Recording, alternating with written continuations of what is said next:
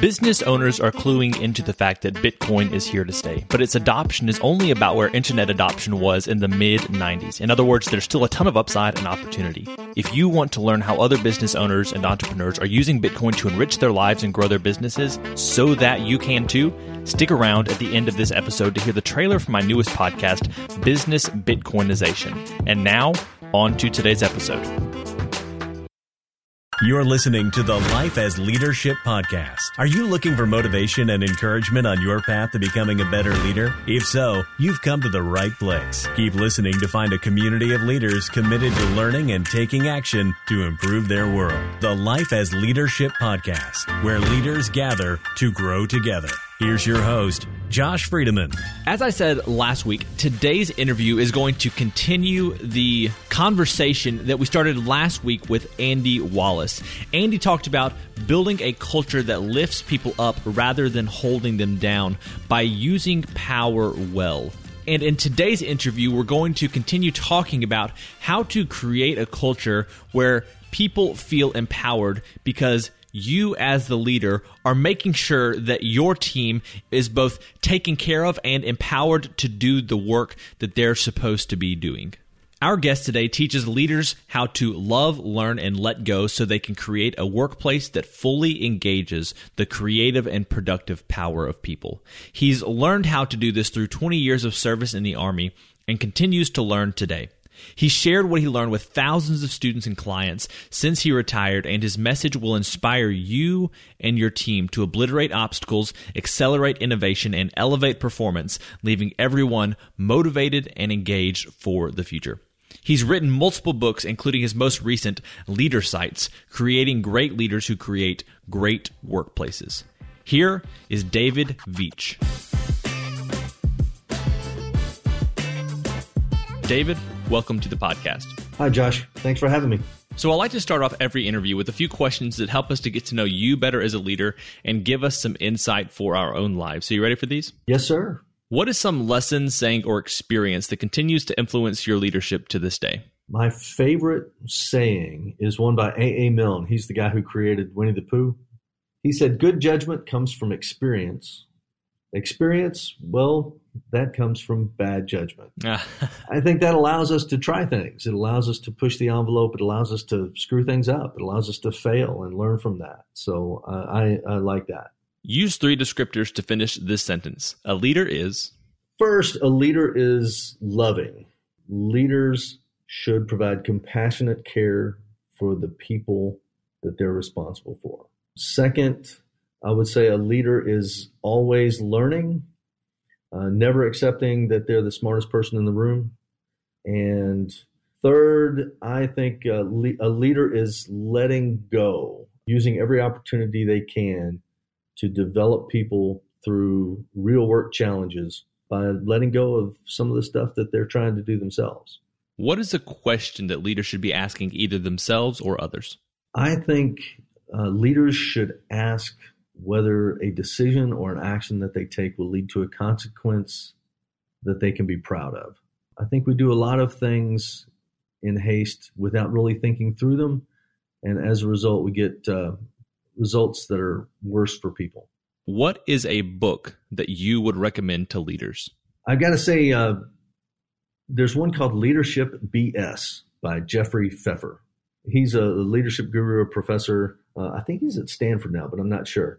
Uh, but he asks in this book, you know, we've spent billions of dollars and decades on leadership development, leadership programs, leadership profiles, and all this good stuff. And he says, um, after all that, why do we still have so many leaders who suck? When I develop uh, a leadership program for a particular person or particular client, I keep that in mind. I mean, what's the what's the stuff that we've been teaching, and how can we make those principles that we know are good how can we how can we build that into the work that we do so that we're helping each other to succeed every day and behave the way we want to behave instead of uh, oh that was a great class now i'm going back to being the way i was. So i would i would highly recommend leadership bs for anyone in the leadership industry. If you could get every listener to start doing something this week to help them be a better leader what would that thing be believe. if you just believe that you can be a better leader, uh, you can be a better leader. Uh, the thing is, you have to change something about the way you behave. Uh, and that's much harder than believing. So, if you change something about the way that you behave, you can be a better leader. You can be more effective. Uh, you can get better results. You can overcome any kind of obstacle. But you've got to change. You have to figure out what you're going to do better. And there's lots of instruments out there that will help you with that. Uh, I'd be happy to help you with that. But by God, you got to change something. And finally, we have our arbitrary but insightful question, which is this As a general life principle, is it better to ask why or why not? that is a fine question. I actually think that both are valid, but we typically ask why after something happens. Oh my God, this happened. Why did that happen? In a whining kind of way. But we ask why not before something happens. Why shouldn't we do this? So I like the thought of asking, but uh, way more important than the asking is is answering. If we answer those questions, why not do this, and put some good thought into that, then maybe we can get better results. If we ask why after something has happened, maybe we can find out what really caused it, come up with something creative to prevent that from ever happening again. Well, David, we are here today to talk all things leadership. The first question that I want to bring up today, though, is about your book, Leadersights. It came out two or three years ago, and the, the subtitle for this book is Creating Great Leaders Who Create Great Workplaces. Could you give us an oversight of the key points of this book, uh, some of the things that you're really wanting to instill in leaders through this book and the work that you do in general? I think the most important thing uh, for leaders is to make three decisions every day. We've got to decide every day that we're going to love the people around us. We're going to love the work that we're doing. We're going to love what we're doing. We're going to love the work environment. We got to love. And too many people get worked up about this word, thinking it's some kind of emotional, smushy, squishy thing. When really all it is is it's a decision, and it's a decision that involves you deciding that you're going to put the needs of other people above your own. And and maybe that's a, a, a first time thing for you, but it's got to be something uh, that drives our behavior. And if we put the needs of others above our own, it changes the relationship, it changes all kinds of things about that. So the next decision is this learning thing. Okay, so loving, then learning. Uh, if we're going to put the needs of others above our own, the most important thing for us to learn is what they need, right? So uh, we've got to spend time understanding the work that they're doing, understanding the problems that they're facing, understand the relationships that they're in, so that we can understand how we might be able to provide better support, better development, and get better results with them. Uh, and then finally, it's letting go. I find so many leaders who, uh, in an effort to make sure that we can get things done quickly and correctly, instead of allowing somebody to try something and failing, they will instead do it themselves. Or they'll allow somebody to try it and they'll fail once, and then they'll say, Well, I'm not going to give you a second chance. I'll just do it myself. And then that puts an extra work burden on the leader. And if they're doing all that work, you know, they're not leading. And they got to be out there, they got to be understanding what people need, they got to be providing the resources people need to succeed. And they can't do that if they're tied up doing all that work. So kind of that's the essence of the book is, is how do we make those decisions to love, learn, and let go. And then uh, in the leadership model that I've built, uh, there's a, a, fourth piece, and that's uh, connecting. Uh, once we get this base of performance, then if we want to if we want to continue working in a high performance culture or in a uh, an engaged culture, then we want to attract more people to our team. So we've got to get really good at telling other people about the wonderful things that uh, our teams are doing. So we get to brag. We get to brag about the efforts and the results of our team. We can't really do it for us. It's not about us as individual leaders. It's got to be about what the team has accomplished, the kind of workplace we've created, and wouldn't it be great if you would join us here? And then we get that continuous influx of new ideas and new people and new talent that any organization needs to continue to thrive because we can't always see everything that we look at every day, right? So we need somebody else to come in and say, hmm, why are you doing it that way? So if, if I can get leaders to do that, love, learn, let go, and then reconnect to attract other people, I think they'll be in a good place.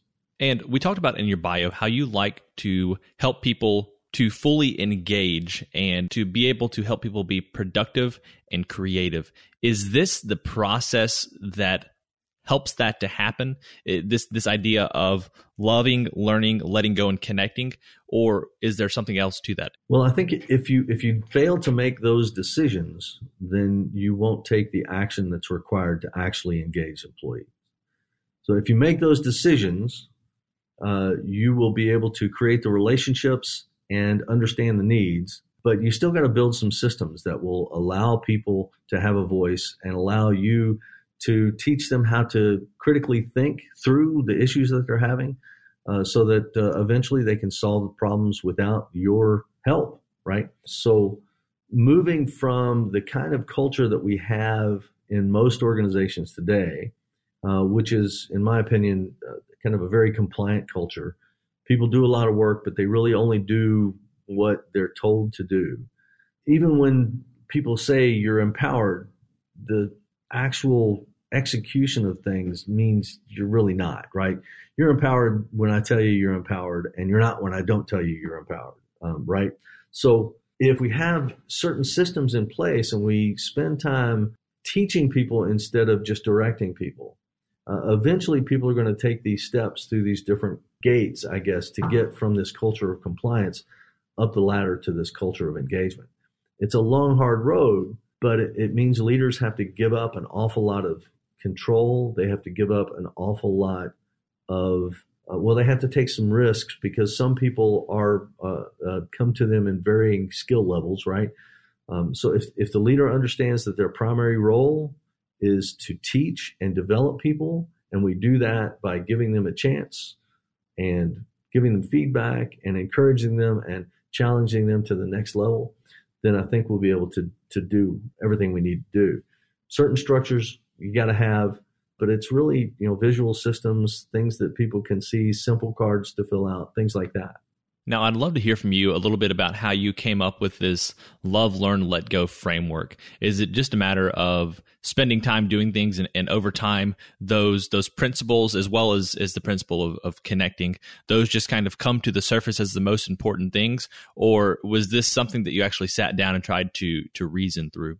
It was more the former. You know, when you're when you're looking at this stuff from the observer perspective, not the actual doer. I'm I'm not in the midst of this. It's really hard to look at yourself when you're in the midst of the battle. But when you when you spend a little time deliberately watching leaders who get great results and leaders who don't, you can tell pretty quickly the ones who've decided that the needs of others come first. So that that's it. I was really working on this integral leadership model that kind of brought it together I had a friend introduce me to servant leadership. It's been forever ago now, but I started reading and I started observing from that kind of lens. I'm looking for leaders who display these types of, of servant leader behaviors.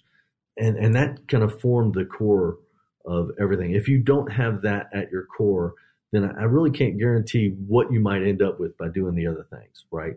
So I, I, I learned pretty quickly and validated what I learned through years of observations. We've got to do that. It's one of the things that I was taught um, as an Army officer right off the bat. You're responsible for your guys. You're working for them. It's not you're not working for the bosses. You're working for them. Your job is to keep them alive. You can only keep them alive by training them, by developing their skills, by building relationships so that they depend on each other. Uh, that was kind of fundamental, and that was 19- I guess 77 was the first time I kind of had a leader tell me that. Mm. And as I've gone through uh, and practiced a lot of this stuff while an Army officer with a diverse population of people and all kinds of different situations, um, fortunately, um, I was I was one of the very few folks blessed enough not to. I made it 20 years in the Army without ever getting shot at. So uh, there's there's some experiences that I don't have that I don't share with some of these guys but I know that uh, in talking to those and building relationships with, with folks who've been through every kind of crisis you can imagine, that core of uh, servant leadership and that core of putting the needs of others above your own is is absolutely critical to the successful leaders that I talk to. Now, going back to this this process that we've been talking about, this idea of loving, learning, and letting go. If you start off leading that way, and and if you start off with some of these servant leadership principles you've just been talking about, then you can kind of set the culture from the very beginning. But if you're coming into an organization where other leaders have already been leading, maybe well, maybe not well, how do you begin to effect some of these changes? How do you how do you bring these into the culture so that you can begin changing it and shaping it for the better? Almost every organization has their operating philosophy, their their vision, mission, and their values. Problem is most of them just like put them on the website or put them on a plaque or something, and they don't really do anything to build those values into their structures for driving behaviors. I think if we if we work together as senior leaders of an organization and define the acceptable behaviors that we will allow in the pursuit of our vision and in the execution of our daily mission. If we define those values in terms of the behaviors that we want to see from people, then I think we can build in feedback mechanisms and work mechanisms that will allow people to stay on track and stay within those. But we also have to enforce those, right? I've gone a lot of places where they say, hey, you know, integrity is one of our values. And then they lie about things to people. Um, they're not upfront about the, the financial situations they might be in and the, the risk of having to lay off a bunch of employees. You get into a crisis like the one we're in today, you know, you can say all bets are off, but organizations who have laid this platform out, their folks are a whole lot less anxious about making it through this and having the support that they need because the organization has, has prioritized that set of values and that set of behaviors that they want to reinforce. In your answer, you've you've brought up a couple terms. You've talked about feedback, work mechanism, and previously you've also talked about process. In general, how do you set up healthy systems? Is it a matter of the the top leaders being on board and being being willing to implement the values that you espouse or is there more to developing healthy systems to make sure that the priorities of the leaders in an organization actually come to fruition? I think having the having the senior leaders put a stake in the ground that makes it that makes it easy, right? But uh, there aren't very many organizations who've actually done that. Uh, we are going to implement this new system, right? And you know, my background is all about uh, uh lean and the Toyota production system and operational excellence and the tools that I learned are all very well suited for driving the right kind of leadership behavior. If you understand that when you're building these systems, you can have this effect on leaders and you can have this effect on people instead of you can have this effect on inventory levels or production flow or patient processing, things like that. Every one of those tools that, that lean experts talk about, everything from pull systems to creating flow to uh, workplace organization systems to standardized work, they all have this kind of hidden component of creating a situation that provides feedback to an individual that lets them know that they're on track to achieve the goal uh, that lets them know what the goal is very clearly up front for both today and for the longer term. Uh, and we, we build these kinds of lean structures into the workplace where people can actually see things and you're constantly reminded that this is where I'm supposed to be and I've got a problem. And if you've got a problem, here's what happens. Uh, those kinds of systems are, are both very good for developing the right kind of leaders and very good for getting the best kind of results. Uh, it does take some time to build those. We've seen them, and uh, I spent a lot of time with uh, the state government in Arizona, where Governor Ducey has kind of, when he took office, he put a stake in the ground and said, "Hey, we're gonna we're gonna adapt uh, some of these lean behaviors for government operations." And you go through the government offices in Arizona; they've all got these wonderful visual boards. They've all got these key metrics that the teams are keeping track of. Uh, they're huddling every day. It's it's a phenomenal thing to see folks in a government organization who are actually pulling together, who are more aware of what's going on and what everybody else is doing. So nobody feels like, oh my God, we're overworked and I'm the only one who does anything around here. When, when you have those kinds of attitudes that come out, uh, it only breaks down the team. It doesn't build it up. So by having everybody know what everybody else is doing, everybody's aware of the workplace, they, they draw a lot of satisfaction from that. So if we can build in these kinds of visual systems, if we can measure the right kind of things, if we can build plans particular in particular for what people are supposed to do on a day to day basis, and then meet once a day to talk about those kinds of key things, um, I think uh, the only result will be a more effective organization. Now I know that you get out and you speak with with students and probably some others as well at, at various speaking engagements when you get out, what do you find to be the the key questions that people are asking and thinking about when it comes to leadership and their their preparation for leadership in the future? Let's see. I, I want to say I want to I want to couch this in terms of, of the things that I notice that are barriers. Okay, so I talk to a lot of people who are very willing to agree with these key principles of leadership that I've talked about a little bit about today, but for other people. change is fine.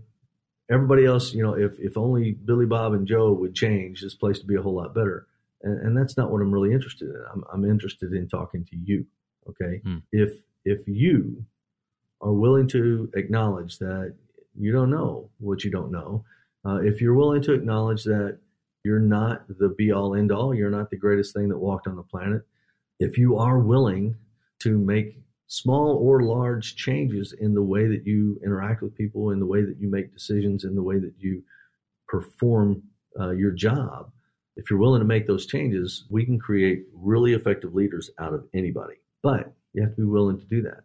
And I have wonderful conversations with people all over the place, but uh, we still have way too many people who say, "Yeah, those other people need to change." I'm so good. They, nobody says that outright. You know, I'm so good. Everybody else has to change. But just in the discussions that I have with an awful lot of people, they don't acknowledge their own responsibility in changing, and in so doing, in changing the organization. A lot of people are waiting for the boss to take that first step. So we're back in that compliance culture that I mentioned earlier. So I want your listeners to look at yourself. Just look in the mirror. What do you need to do? What do you need to change about the way you lead the way you interact with people, even if you're not in a leadership role, right? What are you going to do differently? And then make a plan so that you can stick to that and get some help. Have somebody coach it. It doesn't have to be an outside, highly paid executive coach consultant. It can be your buddy across the way who you meet for lunch every week. Do little things, but you got to change. You got to change. Figure out what it is you got to change and then do it. That's a good word. And David, my final question for you today is what is a message that you would like to leave the listeners with? I know there are a lot of things we talked about today, a lot of things that we didn't because you've done quite a bit in your writing and in your work. But if you were to leave the listeners with something today, whether it is a message that we've already talked about or maybe something that we haven't had a chance yet to bring up today, what would that be? Don't necessarily try to do this by yourself one, you have to be self aware. You got to get some folks to tell you what you need to be aware of. You have to be willing to hear that, uh, which is very difficult for a lot of people in a lot of leadership positions. Uh, nobody really wants to hear that uh, you say "uh" and you, are speaking a lot, or you know. Uh, nobody wants to hear that uh, you pretend to listen, uh, but you don't really listen. because the first thing we want to do is defend our own actions and behaviors. so we've got to get to the point where we can actually listen to that.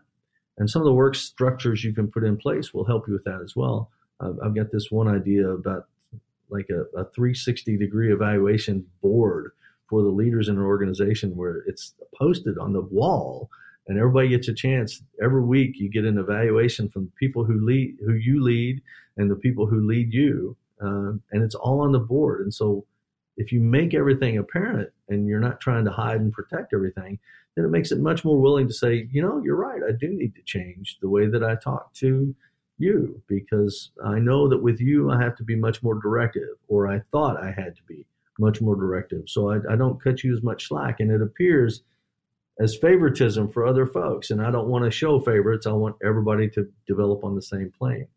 So uh, be willing to uh, ask the question, and there, there's all kinds of little devices that will get that 360 degree feedback. Some of them are free, some of them are pretty expensive, but they're all pretty valuable. But get that feedback and listen to it and figure out what you're going to do. And now we're back to that decide. You've got to decide what you're going to do differently and then make a plan for how you're going to do that and stick to that plan and get somebody to help hold you to that plan.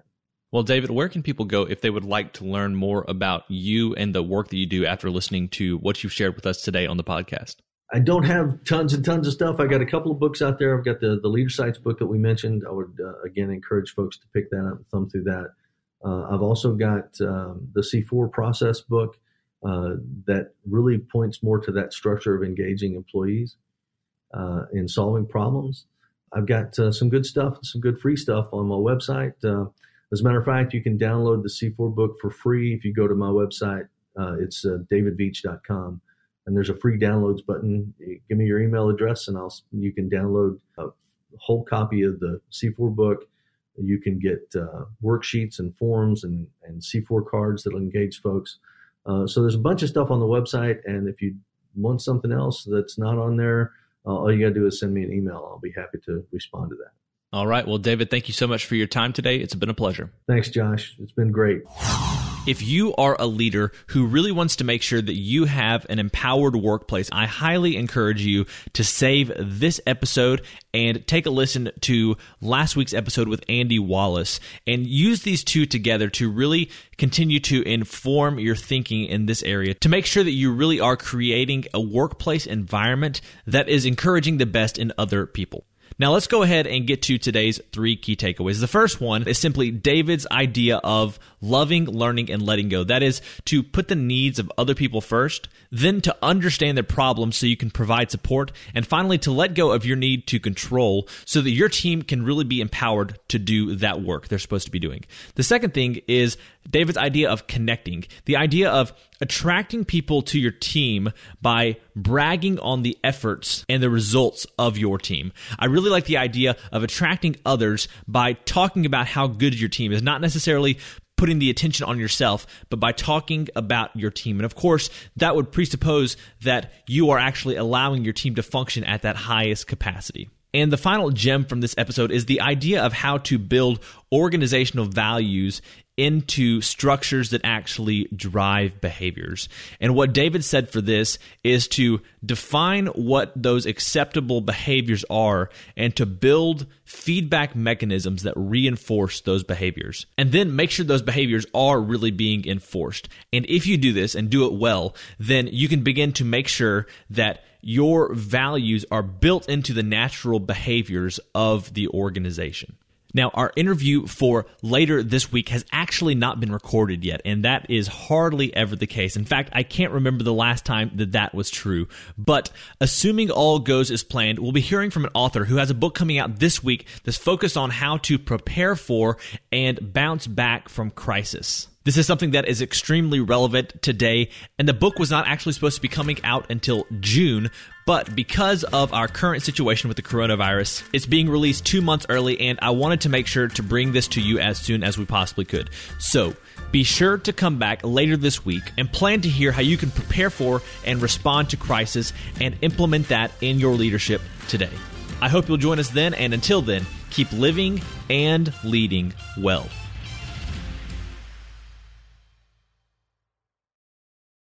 Hey, thanks for checking out this trailer for the Business Bitcoinization Show. My name is Josh Friedeman, and I'll be with you each episode interviewing business owners about how they're using Bitcoin to enrich their lives and grow their businesses. You might be wondering about the name, and I'll get to that in just a second, but first, let me tell you a little bit more about the show and who it's for. Unless you've lived under a rock for the last decade, you've heard of Bitcoin by now. And if you're like me, you heard about it a while ago, but didn't do anything about it until the last couple of years. Then, one day, for whatever reason, it finally clicks. And after that, you enter the Bitcoin rabbit hole, as they say. And the deeper you get, the more you see the value of Bitcoin. But you know, maybe you're not there yet. Maybe you don't know much about Bitcoin, but are interested in learning more. Either way, this show can help you. Each episode will introduce you to an executive or entrepreneur who's using Bitcoin, the hardest money on planet Earth, to improve their life and their business. So, what's with the name? Well, it's a play on the term hyper Bitcoinization, which is used to describe the eventual rapid adoption of Bitcoin as other currencies get weaker and weaker in relation to it. When you compare a seemingly never ending supply of dollars to a hard cap of 21 million Bitcoin that will ever exist, it feels like only a matter of time until hyper Bitcoinization happens. The good news is we have the opportunity to be on the front lines of creating a new and frankly better system. Whether you're already sold on Bitcoin and it feels like I'm preaching to the choir, or you're curious to learn more, Business Bitcoinization will help you understand how you and your business can be prepared to take advantage of the massive productivity and wealth that Bitcoin will enable. If Business Bitcoinization sounds like a show for you, go ahead and subscribe. Obviously, you can subscribe in whatever podcast app you're using right now, or go to www.bizbitshow.com slash listen. Once again, that's www.bizbitshow.com slash listen. I'm looking forward to sharing more soon, and until then, keep living and leading well.